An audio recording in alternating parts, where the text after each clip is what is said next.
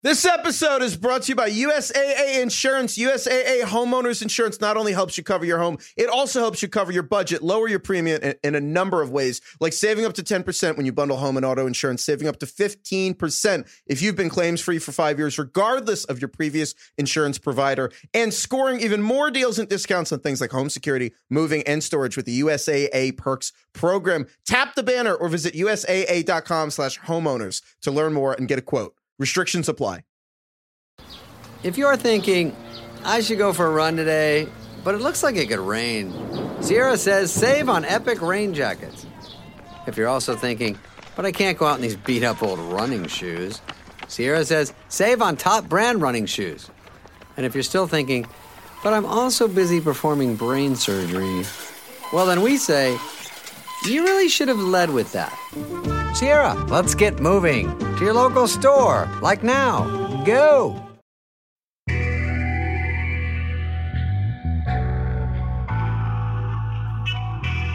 All right, all right, all right. It's almost that time of year. The time when I set the foundation for supreme and total dominance at my fantasy football draft. How can I be so confident? Because I use the ultimate draft kit from the Fantasy Footballers. Man, it updates all off season, so I never worry about using old busted information. Consistency charts, auction values, full projections. Oh, baby, this thing's got it all. You want to keep it 100 for your draft? Head to ultimatedraftkit.com and get your copy today.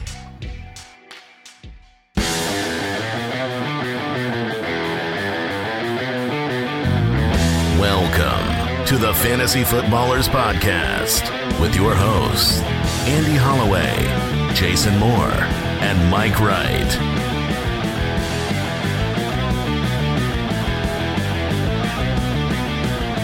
Ah.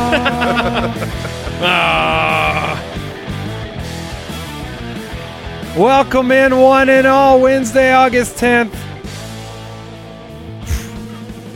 hot off the heels of watching Dan Campbell explained to people there's like guys on the beach.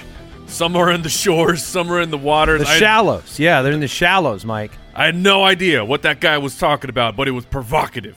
Uh, the Fantasy Footballers Podcast, Jason Moore, Mike Wright, Andy Holloway back with you. Running back rankings part two. Hard Knocks did debut last night. That is what Mike is referring to. The Dan Campbell Show. I have always, and this is just how I think about these things. Uh, every year, slash Jamaal Williams. Okay. Every year there is a team featured on Hard Knocks, and we've been through a number of them over the years. And I have always, my brain went, it goes straight to this. Like if I, I pretend I, if I was the coach of the team being featured on Hard Knocks, mm-hmm. when we see that opening camp speech from the head coach, I want to know if it's them or if they are thinking about what they're oh. saying because they're going to be on Hard Knocks. Am I getting Both. the real Gruden slash you know who who did we have? Jeff Fisher. Oh, I'm not going seven and nine.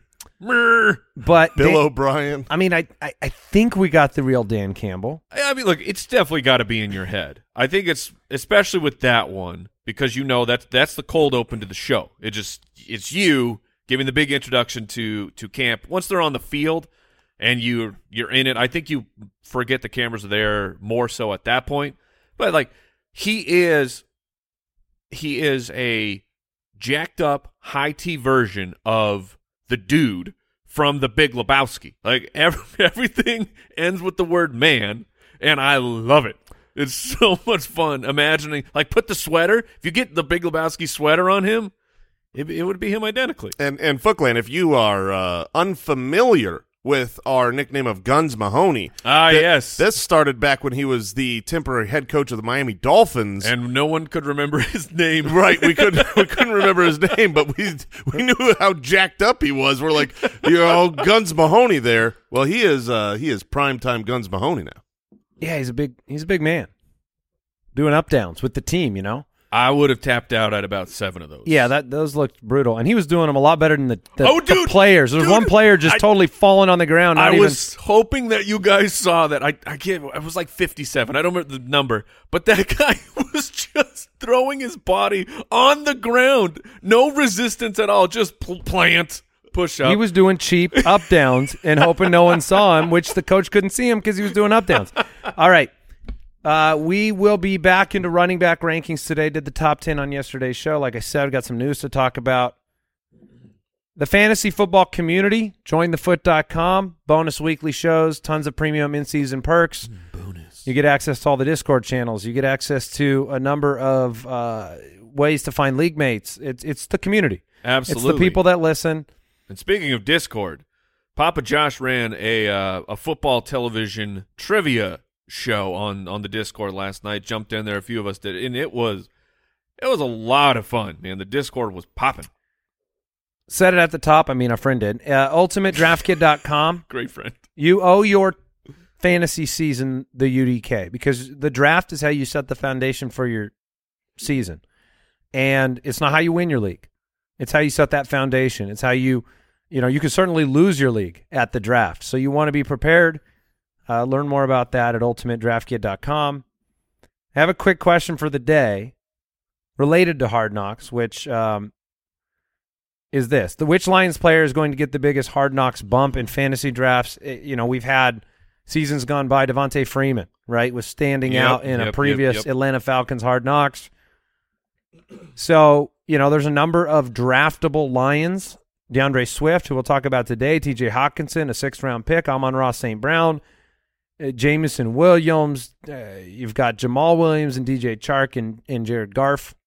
Jared Goff. But, you know, I, I can't even answer this question because there really wasn't a player focus on the first episode. Yeah, I mean the the reality is it's up to them to decide who they're going to focus on. You could make an argument that DJ Chark has the most room to bump up. He's going to be their primary wide receiver and he's in the 13th round, but I don't think they're going to highlight him. He's not as good a story as someone like Amon-Ra St. Brown, Yeah. who I think they will end up highlighting.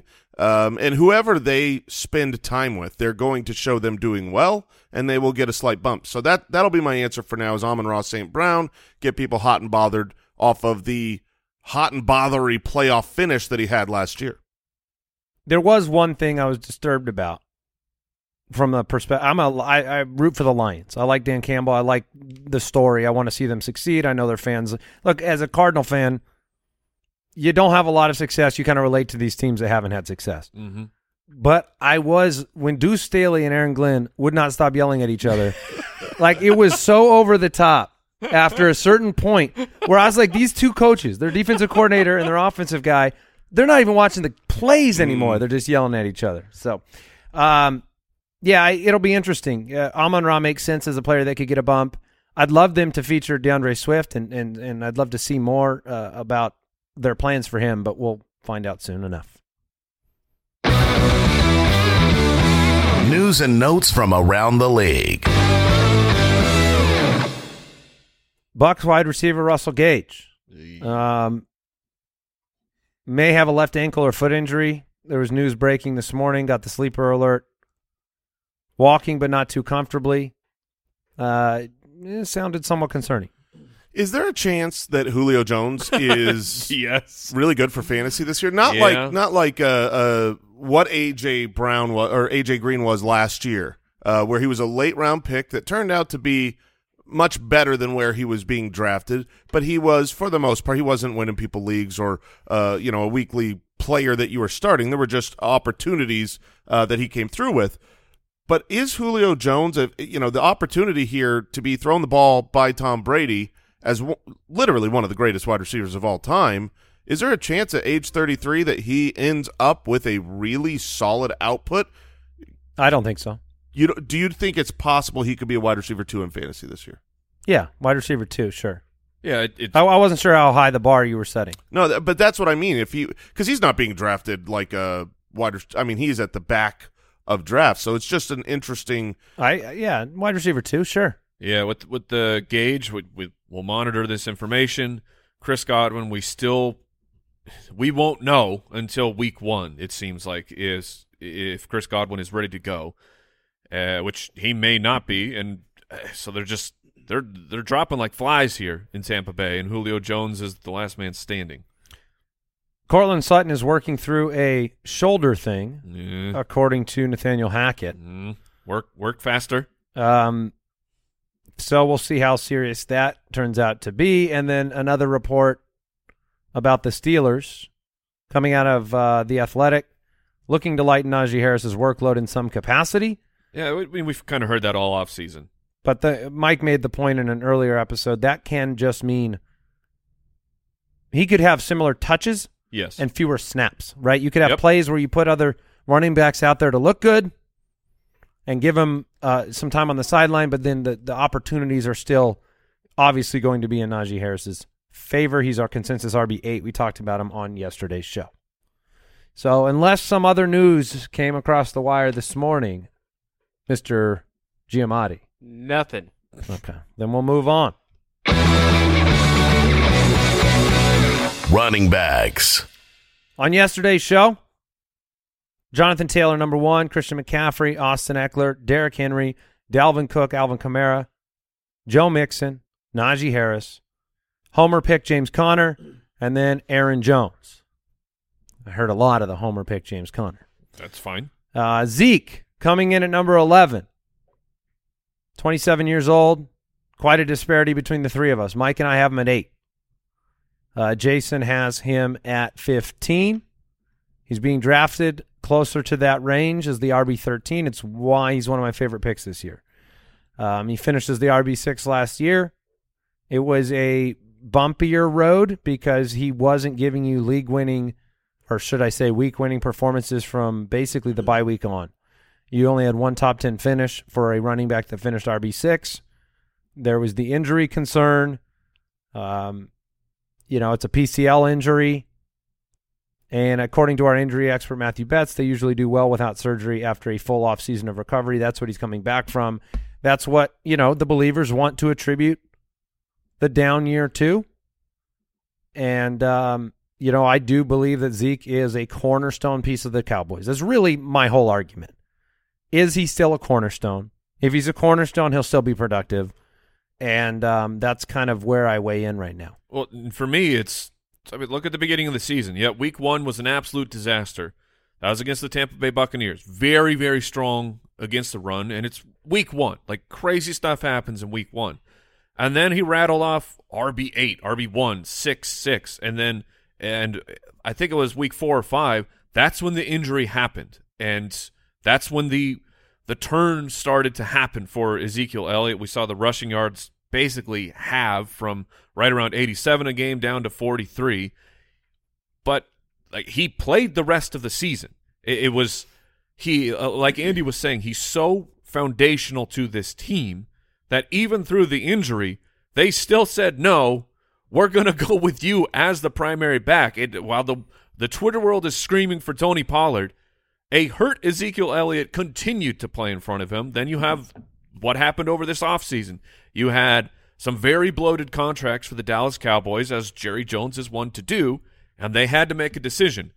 And that decision was we trade Amari Cooper away, we keep Ezekiel Elliott here, and then you have all the in, in training camp the talking him up as no, he's he's the guy in this backfield yet again, and uh, I'm ranking him there. Uh, I'm projecting that Ezekiel Elliott, he, he's not a rookie. He's not a sophomore anymore. That's fine. He's not a top three running back. We don't have him ranked there.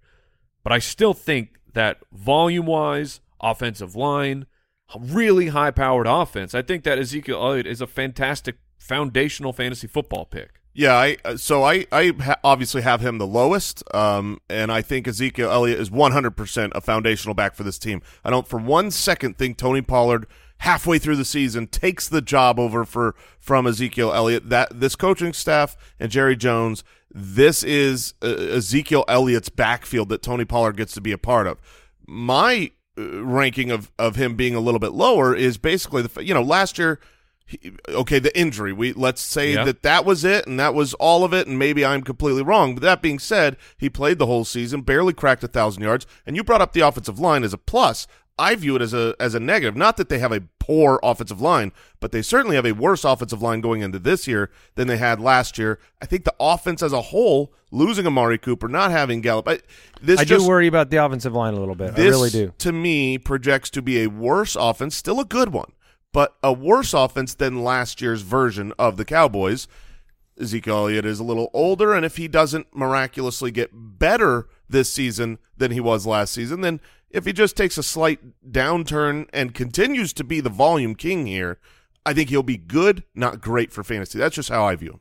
P- All right. Pro Football Focus, for what it's worth, Pro Football Focus back in June at least, they still had the Cowboys ranked as the sixth best offensive line going into the season. I, I I've read enough around camp that makes me question if they're going to be able to protect Dak and and run block to the same degree. So ranked before the season versus what people are seeing Sure. right now on film, I don't know. I don't know what the truth is going to be there, but the fact that that's even a question, that's not been a question in Dallas for a long time. So I'm just look, I haven't ranked where you do, but it, that would be a, a something to pay attention to.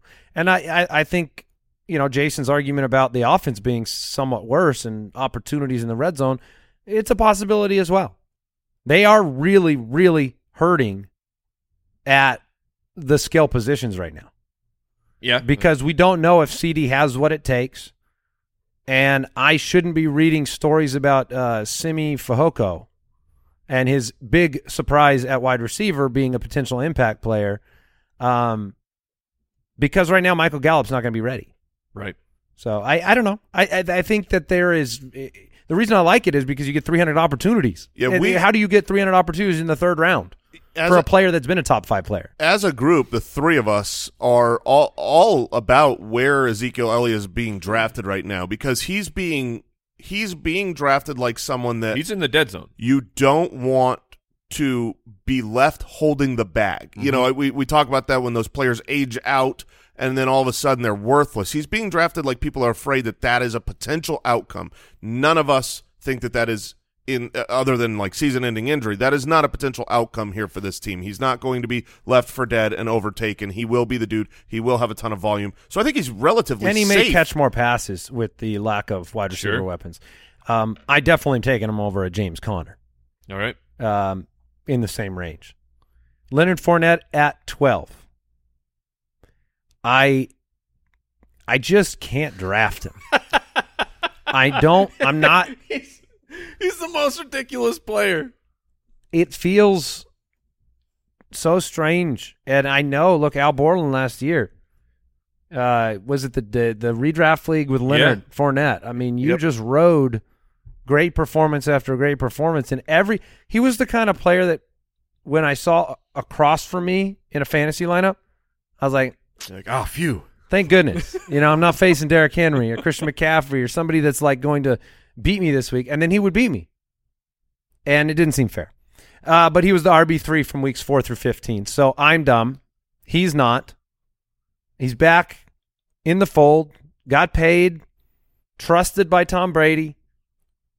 And if it wasn't for the baggage that he holds from the previous multiple years of his career, I think we'd be looking at this situation completely, or I could look at it less emotionally. Yeah, it, it it is one of those things where his inefficiency and kind of the letdown, even on what he was drafted to originally be, always seems to play a factor. His weight coming in. There's a lot of reasons we don't want to like Leonard Fournette, but what we do know about him is three different times he's been a top ten fantasy running back. We know that he is the primary pass catching back for this team. Literally today, out of camp, they said he's looking great in the passing game. And you you know, we know that when there are a bunch of vacated targets and changes at wide receiver, it often goes to the running back position. So I just was like, oh, could Julio really benefit from well, maybe it's just Leonard Fournette again, catching a million dump offs.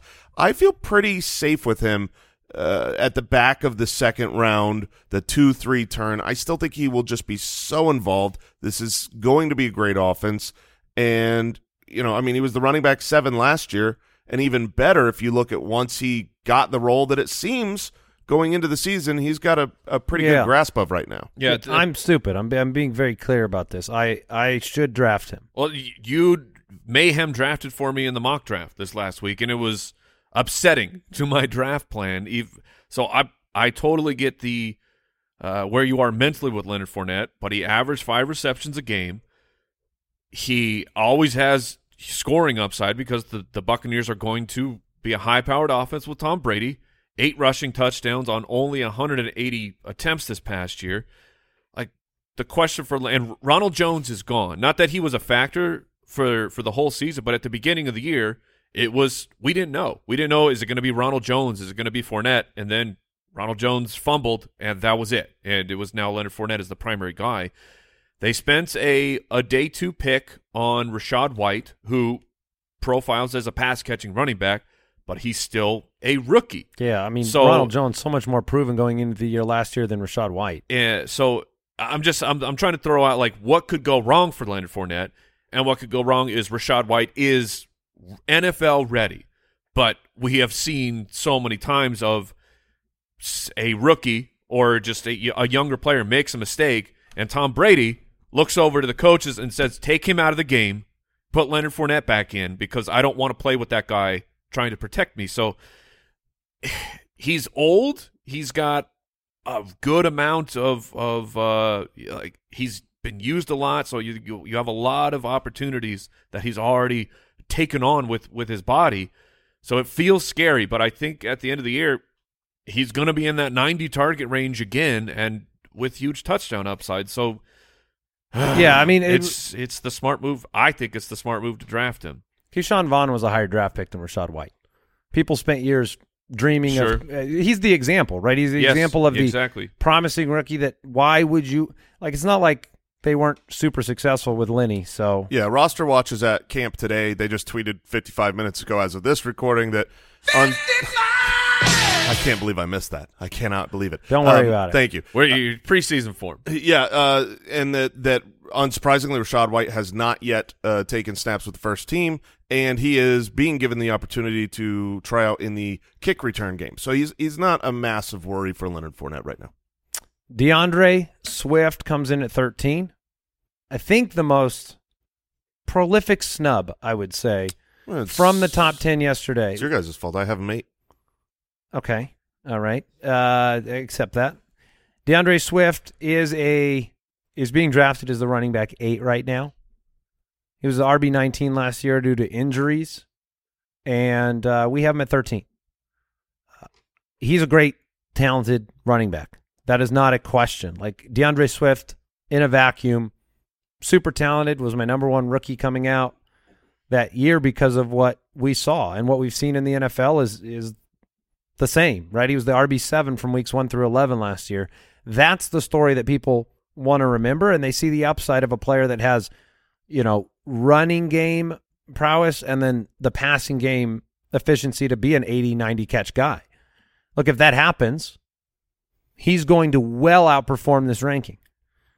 There are risks that you accept yes when you are drafting a Detroit Lions running back.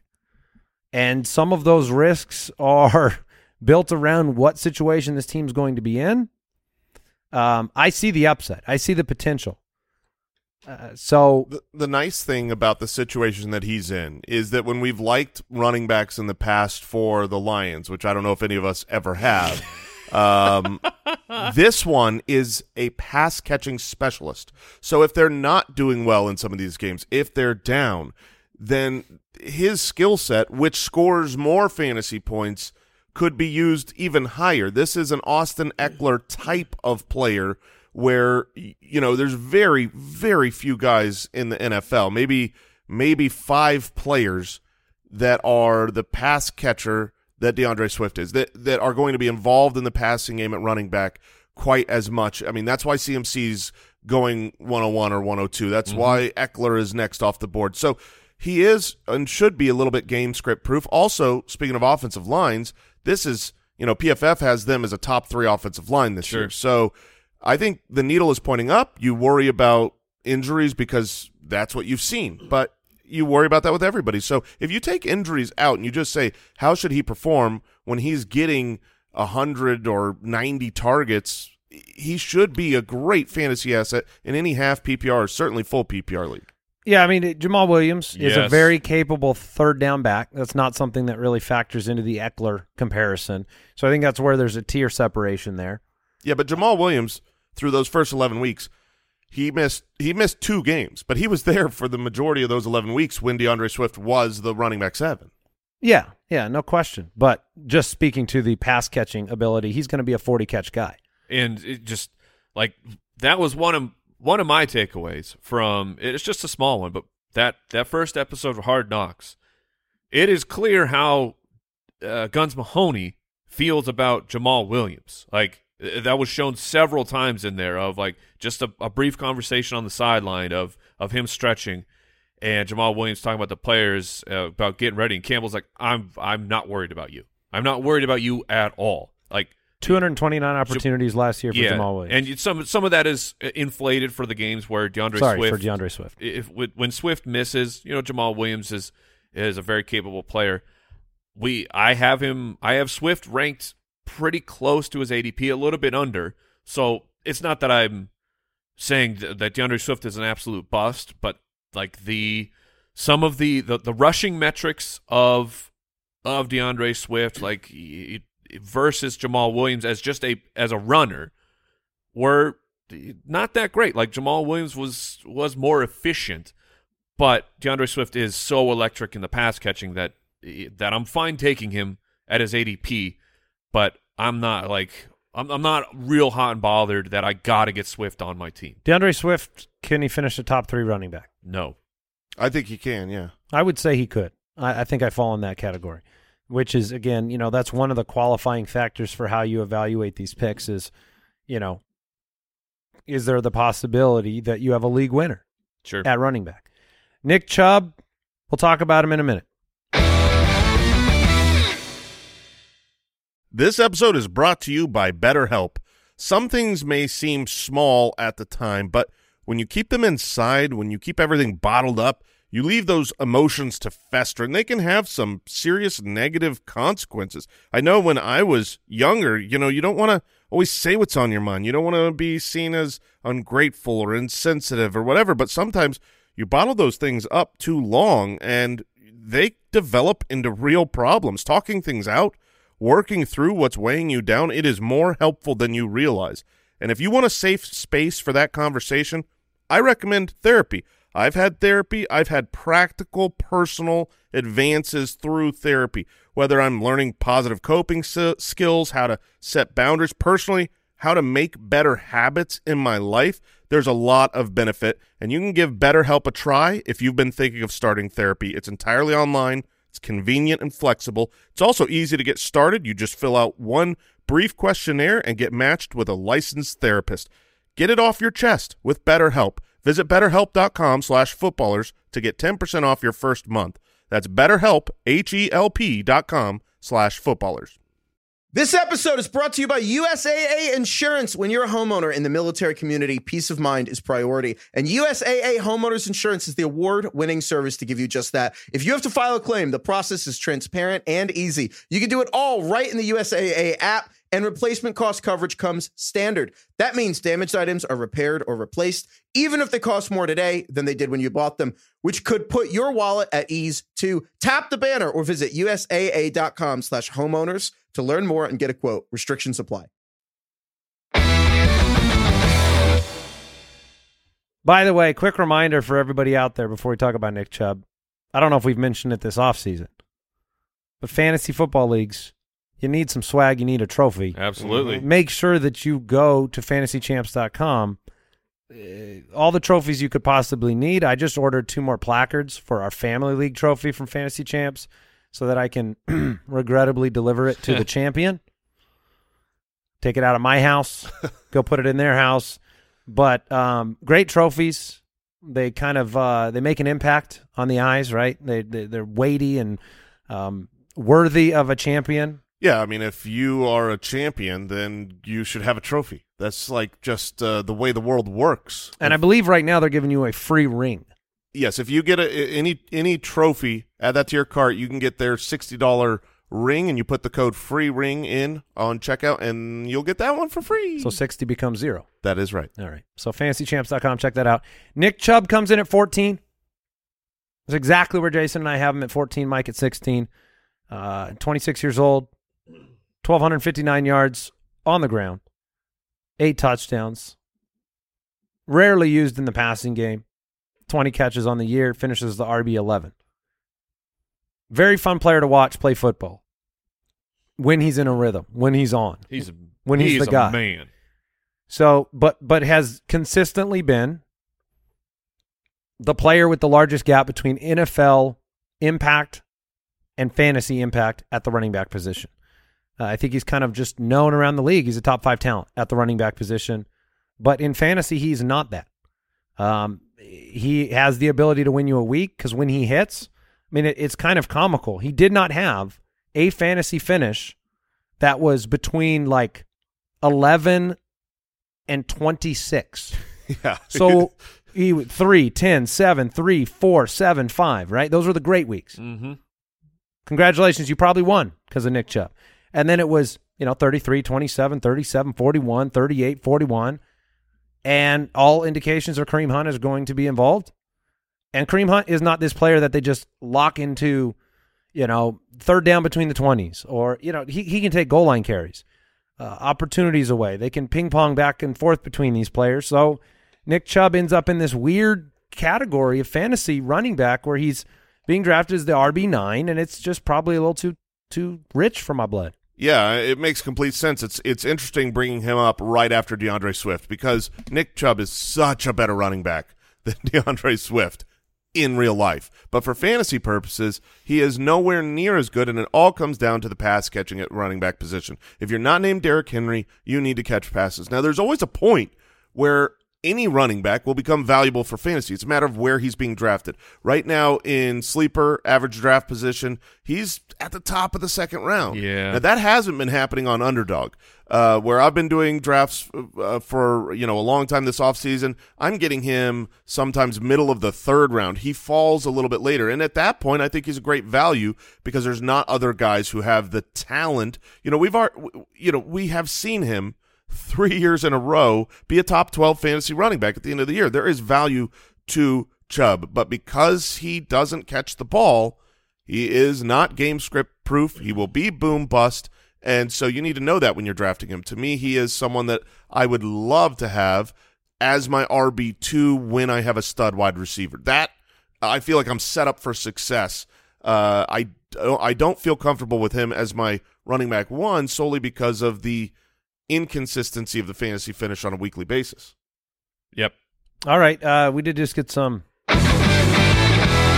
Breaking news. Sleeper alert. we lost another center in Tampa Bay. Oh no. Yeah, you just you, you didn't get it yet. No, I didn't see that. Carted off, leg injury. Uh, Robert Hainsey, who was the next man up after Ryan Jensen. he was the reason that it might be okay. Might not be okay. Yeah. Leonard Fournette should. You, I mean, Still that's- catch that- passes, I say but- that's even more targets. Yeah. Oh man, that is brutal. All right, let's move on to Javonte Williams, who comes in at 15 on our consensus running back rankings for 2022. He's 22 years old. He's so good. It's part of the excitement around Javonte Williams. He's so good. Uh, if you look at second year running backs in their age 22 season since 2000, the ones that saw at least 240 opportunities, which is what Javonte had last year, they averaged 17.4 fantasy points per game. Uh, that would have been running back four last year. Uh, more than 65% of them were top five on a points per game basis. So the start to the career, the you know what you see from Javonte Williams. Look, I gotta, I gotta admit something. That's starting to creep Oh, in. That's starting to okay. creep in. All right, Uh-oh. let's hear it. I think it's gonna work out. Yeah, Oh, it, yeah, it is. It is going to work out. Yeah, yeah. I think it's gonna work out. the people love it, Andy. the more, the more you know, we do this fantasy football thing over years. The more that these situations start to kind of sh- reveal themselves, and this situation is screaming 50-50 timeshare for about the first half of the year, and um, and maybe a ta- uh, maybe a full takeover over the over the back half of the year with Javonte having that breakout potential. Now, look, I don't know how you weigh that with the draft capital if you're going to be giving back some of your year and having a player that's maybe not the RB13 where he's being drafted over the first half of the year. But I think it's going to work out for Javonte Williams, and I think that the changing of the guard will happen. And and I don't know how fast. I don't know if it's going to be a, you know, we've seen it in years past. It's it's it can be the the Doug Martin three touchdown week. Like uh, does Javonte go out there in week seven and and have two 60 plus yard runs, and all of a sudden it's like, oh, well, this is the guy that's going to get 70 30. I don't know. I don't know how it will happen, but I think it will happen. Yeah, I mean, the reality is what you're doing when you draft Javonte Williams is you're betting on talent. Uh, he is exceptionally talented. He can catch the ball. He is a phenomenal runner. He's part of now a great offense. The touchdown scoring opportunities will be there. Last year, he was in a complete identical 50-50 timeshare with Melvin Gordon, and he finished as the running back 17 as a rookie. He's coming in this year as the leader. Now, let's say it starts 50-50, which there's been reports all over the place from camp. Oh, it's going to be 70-30 Right. Javonte. No, it's 55 uh, 45. Oh, Melvin Gordon's very involved. The reality is Melvin Gordon's a good back. He will be involved. Javonte Williams is their special NFL player entering his prime on a great offense who will be very, very good. He will be better than his rookie year where he was the running back 17. There are very, very few players in fantasy football who have that top three upside. Should something happen to Melvin Gordon or should Javonte just be handed the reins at some point this season?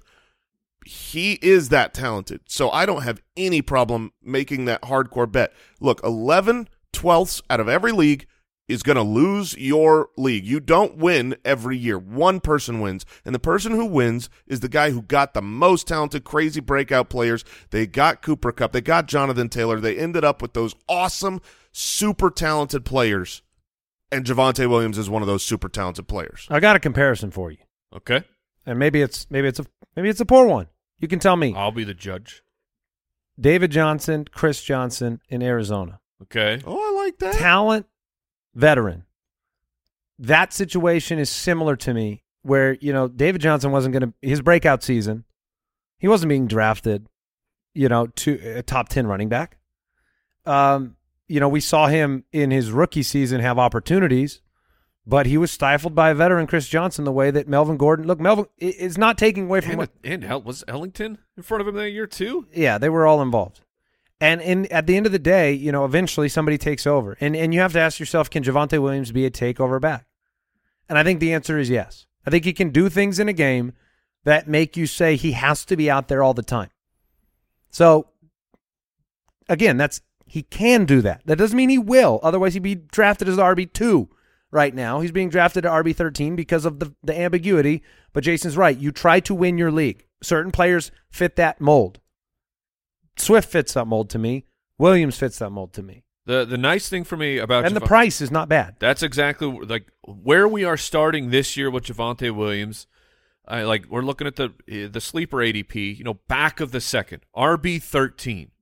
I mean, we, we just talked about Nick Chubb being drafted at the top of the second, going as the running back nine, and we're all we all prefer Javonte Williams. So the, the price is not outrageous i- in your draft, and while the reports of the timeshare are kind of all over the place, what is consistent is Javonte is the starter. Like we we weren't at that place heading into the season last year. Was Melvin Gordon was the leader. Javonte Williams kind of had to earn his role and and be, work his way into that 50-50 timeshare. So I I think that we're starting in a place of power. The ADP is perfectly fine to me. So I I'm all in on Javonte Williams at that draft cost. Saquon Barkley at 16. Oh man. This Still just 25 years old, this, this is the terrifying one. being drafted higher than where we have him. And um, I know we've all risen a little bit on the prospects of Saquon Barkley over the offseason, but it's tough. It's really tough. The Giants, you know, I just saw a chart yesterday. Mike shared it with the turnover at the top of the division in the NFC East. Here's how it goes, though. It's like, you know, Commanders, Eagles, Cowboys, Commanders, Cowboys, Eagles, Commanders. There's never a Giants name. Someone's missing there. And the Giants have been, you know, they there's always promise in the offseason. Head coaching changes, free agent acquisitions. Kenny Golladay was once a heralded free agent acquisition who is now, as far as I'm concerned, not being drafted anywhere. Yeah. I mean, being drafted late. So I don't want to, you know, live in this world of promise with the Giants without being a realist. But Saquon should get every opportunity. That's a big part of it. The second piece of interest is Brian Daboll coming in. Mm, yes. Can they take a step forward on the offensive side of the ball? That's the end of my list. I don't I don't think that there's a compelling case for Daniel Jones being a help in this situation. I I don't mind that that take at all. And also look at the depth chart. Like right now behind him is Matt Breida, which I guess he showed he still has some juice last year for the Buffalo Bills. He's got a, But- enough to be like a Devontae Booker juice. Yeah, I, I think at this point, I, I, like Booker would be more of a scary backup to me than than Matt Breida. And look at the way the season unfolded for we. When you remember the season in totality for Saquon Barkley, it's oh, it was an absolute bust of a season. He just keeps getting hurt all the time, and it was a slow start. The guy was coming off a catastrophic knee injury. We weren't even sure he would be ready for week one. They ease him in, and then week three, running back 10. Week four, running back three against the New Orleans Saints, who were a fantastic defense that year. And then the very next game, he has the really unfortunate, he's walking backwards and rolls his ankle on uh, stepping on someone else's foot, very much like a basketball injury. The thing ballooned up immediately. He misses four games, comes back, still getting great volume. Not terrific for fantasy football, but I mean he's playing on a uh, on an ankle on a busted ankle. Like it's very difficult for these running backs when if they receive that ankle sprain to come back and be really effective. So, uh, ah, like I said, he is Saquon Barkley terrifies me because we are lower than consensus. Uh, the guy has the ability to score from anywhere on the field. Catch passes. I- I- he's a pass catching running back. Should see true three down r- running back usage, but I I Jason, what's his downside? What, what what is the what's the floor for Saquon outside of injury? the floor outside of injury is that he is an inefficient uh, running back too. So uh, Okay. I think that that's the floor. I think the ceiling exists for him to be a top ten running back. But we, I always, I've said this for a couple of years when we were, uh, you know, prior to the injuries, when we were dealing with um, the lore of his rookie season. Comes in Yeah. as a rookie and is the number two running back in fantasy football with Eli Manning catching uh, 91 receptions on 121 targets. He has that ability, but that doesn't mean that he's in the system or going to be used in that way. Now, he's a three down back because of this depth chart. He's only 25 years old, so I do like unlike unlike Zeke, where I think you know uh, the inefficiency was all the injury, and now he should be good.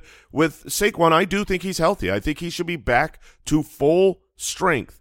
But that doesn't mean you're ever going to get what you got that rookie year with Eli Manning checking it down 121 times.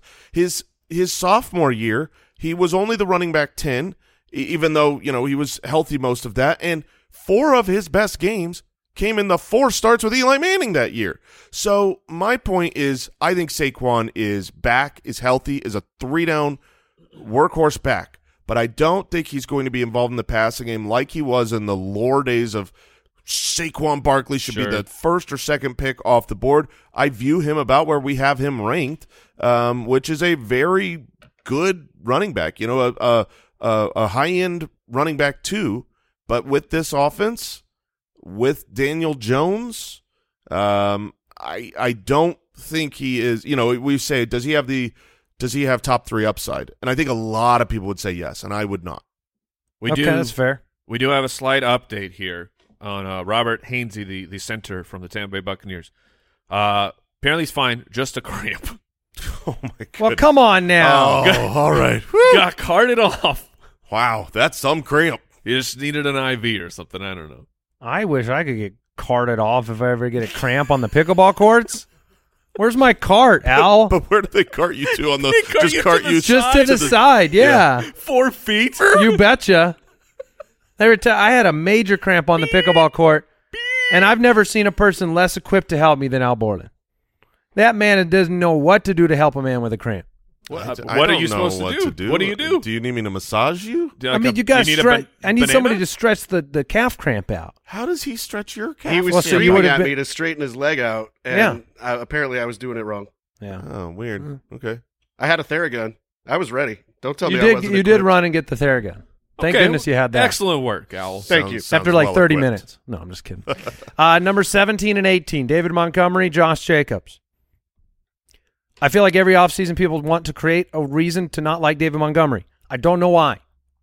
But I like it for his draft price because when he plays, he's great. You know, he's not he's not a top 12 guy for this season, but he's going to be a very consistent producer for your team. He's going to get a ton of work.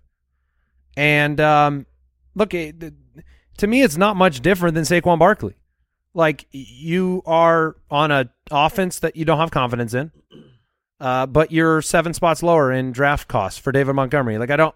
I have so so much more confidence in the Giants' offense and their pieces and their coaching than the current Bears, who have no one to throw the ball to, and uh, you know it's it, you. You also have a, a depth chart here where I do think it is David Montgomery. I, I I think he is the the clear lead, but I think this is a new coaching staff. They've talked up Khalil Herbert, and what we've seen like with we we have the evidence. Khalil Herbert's a very good running back. If they do involve him, then he'll stay involved more to a slightly higher degree than what David Montgomery has had the last two years as far as competition. So in this really really bad offense, if he loses ten percent, ten percent of his workload, doesn't that just kind of take the shine off of? You know, he's he hasn't been otherworldly. No, he's just been good. He's outperformed his AB, ADP on the on the reg. Uh, I don't really see it being much different from a talent perspective than Dalvin Cook and Alexander Mattison. Alexander Mattison gets talked about every offseason for how talented he is. Khalil Herbert is very talented, but at least the evidence we've seen on the field is that Montgomery is superior in in every way. And so, again, uh, he's at 17. He's at 16 on my rankings. You have him at 18. So we're not really like the case for David Montgomery is you get to spend maybe a fourth round pick on somebody that's going to get 300 touches in the offense that has been the RB2 in the crucial weeks of the fantasy season two consecutive years. Um, weeks 13 through 17, he was the RB2 in 2020. He was the RB2 last year in that stretch. So, you know, everyone was afraid when he came back that Khalil Herbert was going to resume his dominance, and it, it was not that. It it was not that, but uh, that's Matt Nagy. You know, the completely different regime. So like it, the the probability is that David Montgomery is the by far the leader of the timeshare. But I, I David Montgomery is not someone I'll be drafting. I have him. I have him at running back twenty one versus his ADP of eighteen. So it's not that far off, but it's the opportunity cost to me of where he is going like I think he's a lower tier running back, and there's high tier wide receivers in my projections there. So it's it's not. I don't think David Montgomery is useful for a team. I just I think that the way that the draft is falling, he won't be on my roster. Jacobs, there have been, you know, negative vibes around Josh Jacobs all offseason, trade rumors. People want to be in on Zamir White. He didn't get his fifth year option picked up. Correct. Uh, he's still just 24 years old and been extremely productive. Looked good again in preseason so far. Is he being undervalued? He's being drafted at RB 22. It's almost a fifth round pick. People are like hands off with Josh Jacobs. Is there opportunity there for for upside? There's definitely opportunity for him to outperform his ADP of running back 22. I mean, he is a young, talented, uh, you know, back that was a first round draft pick and has been good in his career with an offense that should be better. I, I do think that there's I mean, he's being drafted as the running back 22. He's never he's never finished that low. He's been the running back 18, 8 and 14. The offense is better. The issue I have is the and we've talked about this uh, over the last couple weeks, the way that I find myself building my teams in fantasy football this year is I'm getting my running backs out of the way early because I love the wide receivers in this range where he's being drafted. and I I I prefer my roster when I've got the stud wide receivers in this range and the stud running backs in the first three rounds, or especially the first two rounds range, versus the opposite, where I get those stud wide receivers and then I end up with Josh Jacobs, who absolutely could outperform his ADP and should outperform running back 22. The issue is to what degree? Running back 16? 15? Would you be happy with that? You you beat the ADP. He was a quote value pick, but I don't see him being a dominant fantasy football asset the way that wide receivers in this range actually could come through as a dominant wide receiver asset. I do think it's a little deceptive when we go to the arguments about beating ADP. Mm-hmm. Because what generally happens when you beat ADP is you have, I mean, every season you're going to have five or six guys drafted ahead of somebody that get hurt. And so beating ADP is a, it, you factor in almost like survival. Like beating ADP means you just didn't get hurt. Because if everybody ahead of you didn't get hurt, you wouldn't have beat your ADP. Does that make sense? Uh huh. Sometimes it's just not a meaningful statistic for your fantasy team to win. Well, and sometimes you beat your ADP, but it, still with irrelevance. Like, okay, you finished as the running back 18, you were drafted as the running back 22, but you weren't really happy about that. I remember back in the day, uh, you know, with uh, Trey Boo Boo. Trey Burton. Trey Burton. Yeah. Um, he beat his ADP. He finished as like the the tight end seven, but it was irrelevant. Yeah, and, and you're not drafting players to be ADP ever. You're really not. You're not drafting them to finish at ADP. You're drafting them to be better. Yeah. You're trying to find the player that's going to outperform. So Jacobs does have a little bit of those th- those questions, but again, it's interesting. You know, we're in the category Saquon, new offensive system. Montgomery, new coaching staff. Jacobs, new coaching staff.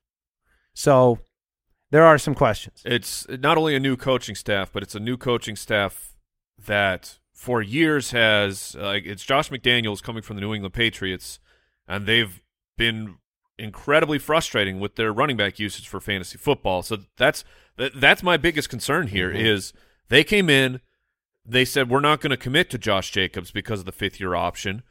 They're, we're going to bring in a whole bunch of running backs. So including Like- Brandon Bolden over Yes. from the the Patriots. and it's, so maybe by the time we get to you know the home league are really going drafts are really firing at the end of august maybe we have some more clarity to this running back room but as of right now you got jacobs brandon bolden zamir white kenyan drake like ameer abdullah who was being used Sure. in that preseason No, game fair as point. well so it will if they have four active running backs on game day you're going to be ripping your hair out Now, unfortunately, uh, as we move forward here, uh, Jason's already got his running back, so he's not going to be able to draft this guy.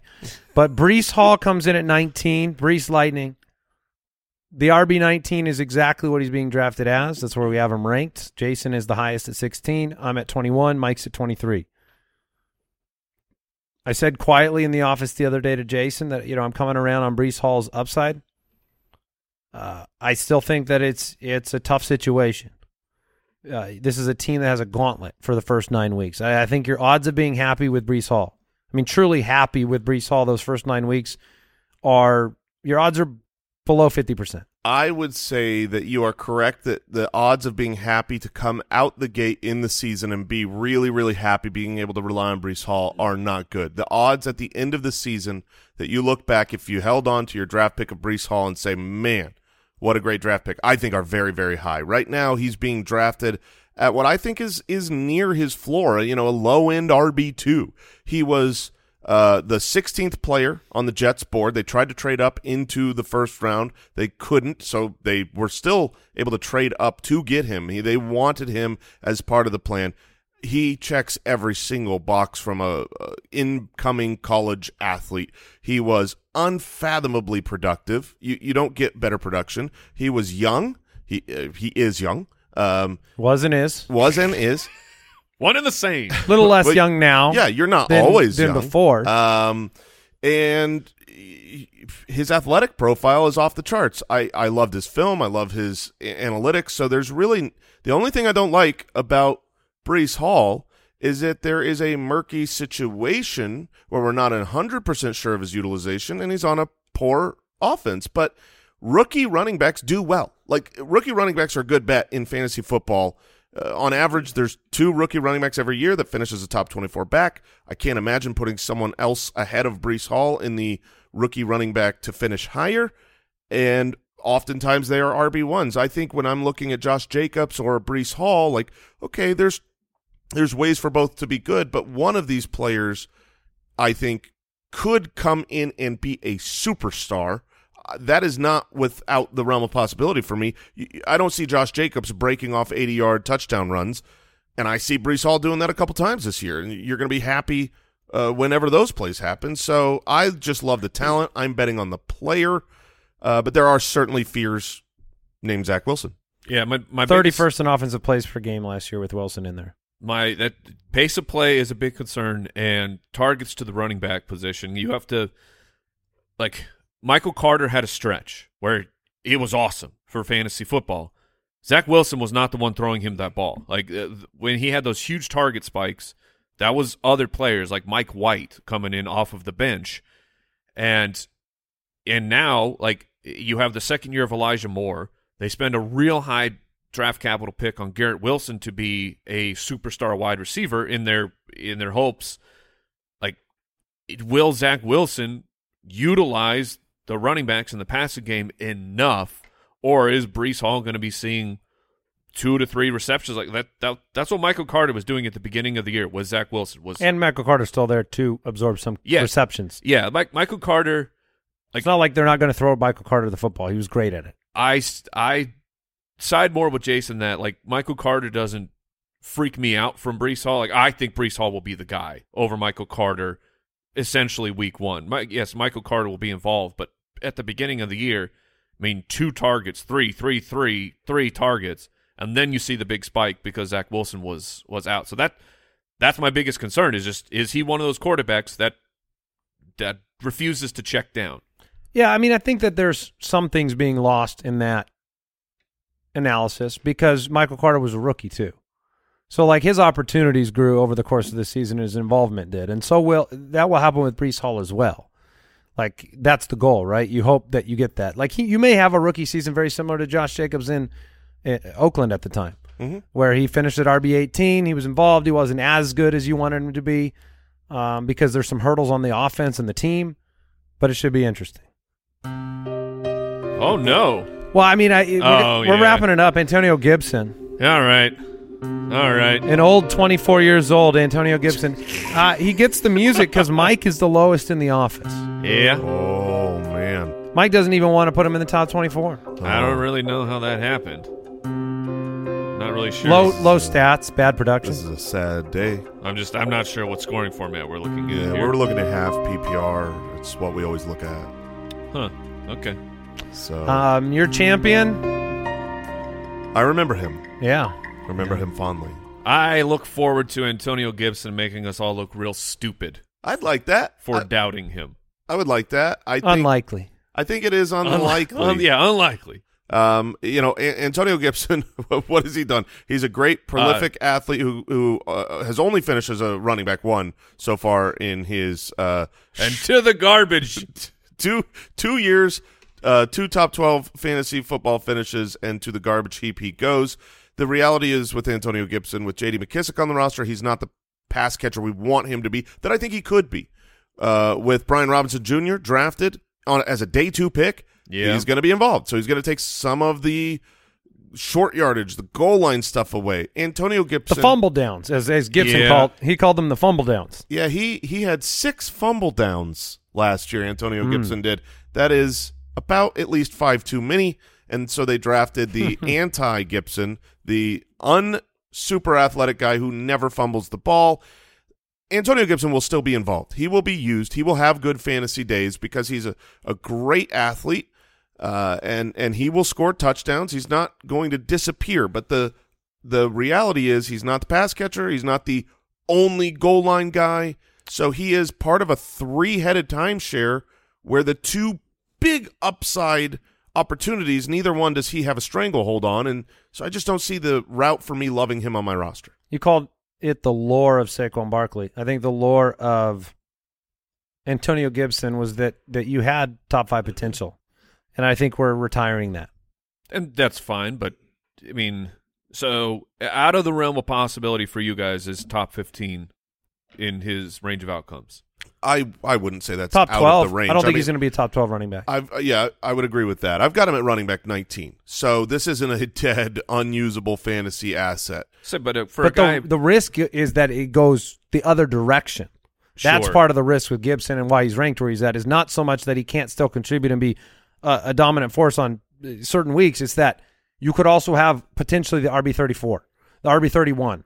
Something happens where you you have like they brought J.D. McKissic back. It wasn't just he's still on the roster. It was like they brought him back to Yeah. do what he does, and then they went out and got Robinson. So your range of outcomes on Gibson is why you're seeing him trickle down draft boards. yeah, I I don't disagree that it, we, we may have seen the best from Antonio Gibson, but on the field, home run hitter. Brian Robinson, not a home run hitter. Like that's you're not going to give.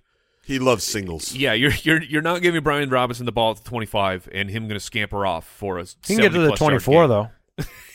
and I, like I think Robinson is is a good player, but what Antonio Gibson brings to the offense is is just different. And this is it's very concerning because I agree that by the end of the year he could have fumbled away his his opportunity and he gets replaced. But if he can hold on to the ball, then I would expect you'll have you'll easily have another top twenty season for Gibson with with a with huge upside for a guy that can score fifty plus yard touchdowns. But will you get a victory lap from Mike Wright at that point? Of course. Uh, that wraps up top 20. I mean, I'm t- I'm I'm I'm frankly exhausted from all the Antonio Gibson victory laps that I've already run over the last couple years. Um, yeah, I you know I don't know if those were warranted. Were they? What? I think Was anybody out there like with you, like uh, watching you do the run, or were you running by yourself? Oh, oh, I had to run by myself because I was the, Nobody attended. I was the leader. no, he he's been very good. um, it's come in ways I think that have been less predictable. right. So like the production, the end of the year, the the the, the touchdowns, the, right. Rookie year, it was all touchdowns. It was like, wait, what's happening? How's he still getting there without the Christian McCaffrey year? Yeah, last year, the first 10 weeks, he was only the running back 19 Mm-hmm. because J.D. McKissic was there. J.D. McKissic went out week 12, and then all of a sudden, Gibson's targets skyrocketed. So, I mean, the, the, the way it goes right for Gibson is because he's so talented, an injury to one of the other two backs, now he's he's back to relevant. Let me set the record straight. Mike is not the lowest in the office. Those were Thank miss, you. Thank you. mistyped numbers. Oh, but it made for a good moment. So, I yeah, accept. uh, that's on that's on Kyle. Um, the next four, real quick: Cordarrelle Patterson, Travis Etienne, Chase Edmonds, Rashaad Penny. Uh, the initial depth chart in Miami. I mean, I know it doesn't matter, but it is co-starters Chase Edmonds, Raheem Mostert right now.